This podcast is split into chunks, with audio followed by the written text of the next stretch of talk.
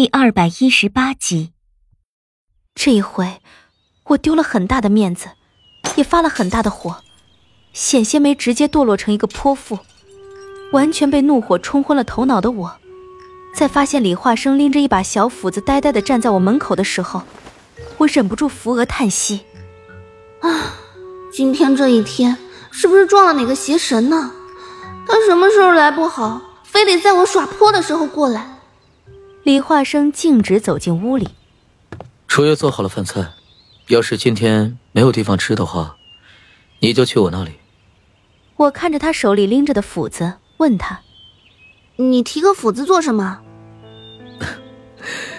燕子要盖新房子，我过来看看能不能帮上一点忙。去他家的时候发现他人不在，就顺道过来看看你。没想到你正在教育车彤彤。见到李化生，心口的火气就消了大半。他总有这样的魔力，所有不好的情绪，只要一看到他，就会顷刻间荡然无存。我将车彤彤支开，给李化生倒了一杯茶。也不知他今天哪里来的兴致，竟想起翻翻我这块牌子，倒是让我受宠若惊了。我坐在他旁边问道：“活宝什么时候跟你说过他要盖房子了？”我本来是不知道这档子事儿的，前两天司徒安找我的时候，才跟我说起。燕子忌惮我，从不跟我说这些事。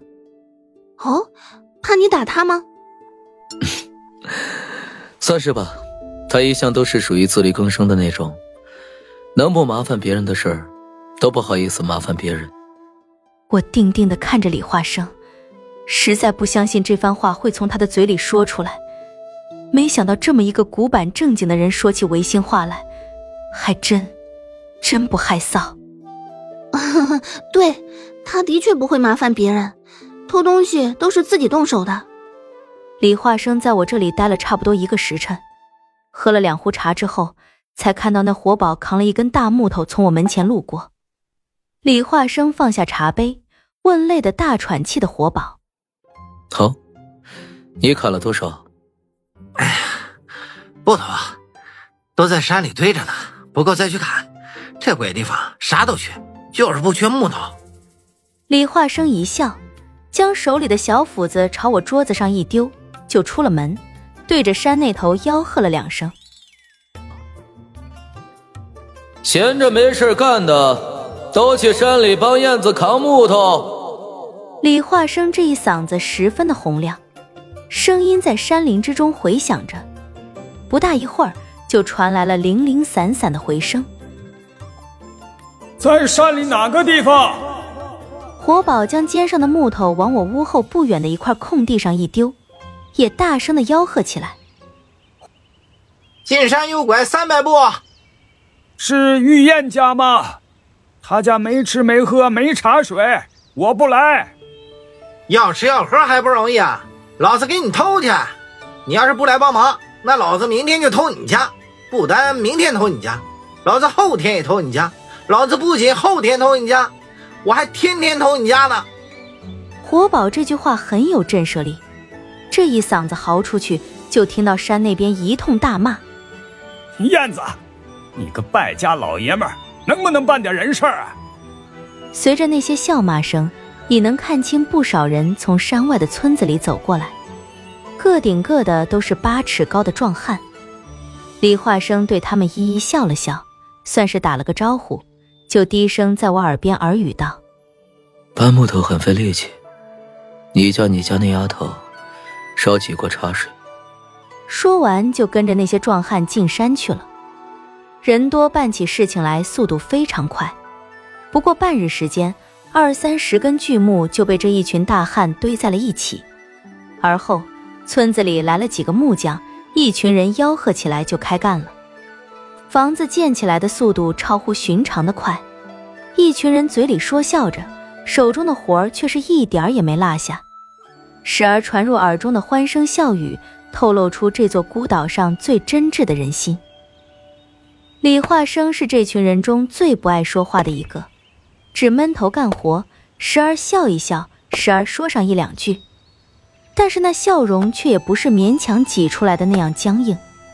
说话的语气也不是那样古板生硬。看着他挽起袖子干活的模样，谁人都不会将他和大周第一杀手的称谓联系到一起。也许，这个时候的他才是最真实的一面吧。在这段时间里，活宝显得十分勤快，没有一丁点的偷奸耍滑，活干得很麻利。第二天，司徒安也过来搭把手，他们两个走在一起，发出来的笑声几乎能飘满整个登环山。我和车彤彤这两个女流做不了什么体力活，当然贾谊要过去帮忙，我会被李化生叫开，车彤彤会被活宝叫开，以至于我们只能给他们递递东西和烧烧热水。期间见过楚月几回，他似乎没有要来帮忙的打算。坐在繁忙的人群中说笑几句之后，也就离开了。司徒安那句“大小姐”叫的实在是贴切，而每当楚月过来的时候，我都会有意或者无意的离开那里。我在面对一些东西的时候，心还是会沉那么一下，随即涌上来的情绪只有逃避，选择的也只有避而远之。大约十几天的功夫。一间两层的崭新小木屋就立在我木屋旁的空地上，在房子造好的那一天，司徒安很世俗的做了一大桌子菜，请那些过来帮忙的人大吃了一顿，以作报答。只是他的果酿在迎接我到来那天晚上的盛宴中全拿了出来，好在李化生那里存了一些好酒，平日里他也不怎么喝，自个儿也很大方的抱了过来，一群人大吃大喝。直到夜半三更才散场。李化生的存酒虽然很纯，却没有一个人说不好喝。但是不知道是不是他们恭维李化生才会这样说。我反正是没品出什么，说白了就一句，没司徒安的酒甜，辣喉咙。也是在后来才知道，李化生拿出来的酒是当初姬奇还在的时候就存了很多年的。这一场本来该由活宝承担的宴席。就这样被司徒安和李化生抢了过来。我想他们也都知道，要是让活宝来筹办这场宴席的话，整个登环山不知道要出多大的乱子，至少会丢很多的东西是肯定的。当新房子落地建成，活宝顺利的住进新居之后，他的欢喜就成了我的痛苦。